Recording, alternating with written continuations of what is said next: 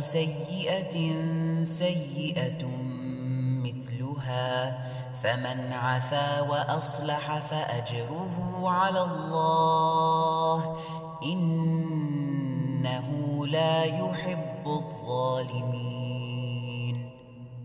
بسم الله والحمد لله والصلاة والسلام على رسول الله. فمن عفا وأصلح فأجره على الله إنه لا يحب الظالمين. And whosoever forgives and amends, his reward is with Allah. Allah does not like the ones who transgress.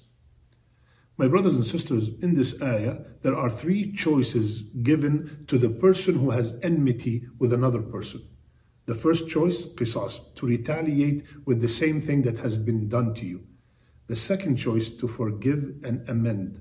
And the third choice is to transgress.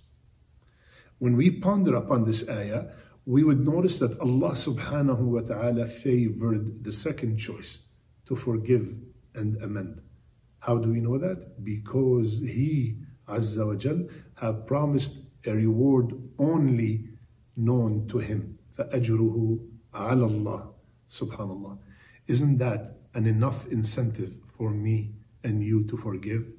So please, brother and sister, that person you haven't spoken to for a very long time, text them today, call them today, forgive them today. May Allah forgive us all. May Allah make us from the people who wonder and ponder upon the Quran.